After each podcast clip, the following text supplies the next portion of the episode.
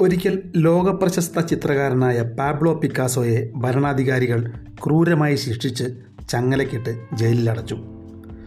അപ്പോൾ പിക്കാസോ പറഞ്ഞു നിങ്ങൾ എന്റെ കൈകളും കാലുകളും ചങ്ങല കൊണ്ട് ബന്ധിച്ചാലും ഞാൻ ഉമിനീരിന്റെ ചായത്തിൽ നാവിനെ തൂലുകയാകി ഈ ജയിലറയുടെ കരിങ്കൽ ഭിത്തികളിൽ കവിതാ സമാനമായ ചിത്രങ്ങൾ വരയ്ക്കും. ഒടുങ്ങാത്ത നിശ്ചയദാർഢ്യം എത്ര ശക്തമായ മനോഭാവം.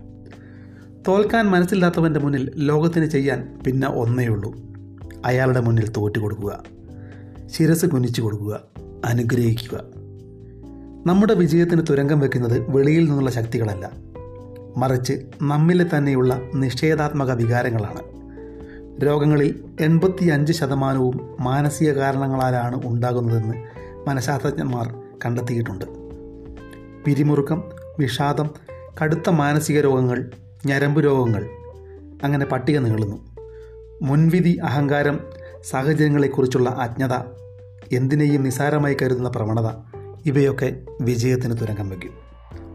ഒരാൾ എന്തെങ്കിലും ചെയ്യാൻ തുടങ്ങുന്നതുവരെ യഥാർത്ഥത്തിൽ എന്തു ചെയ്യാൻ കഴിയും എന്ന കാര്യത്തിൽ അയാൾ തികച്ചും അജ്ഞനാണ്.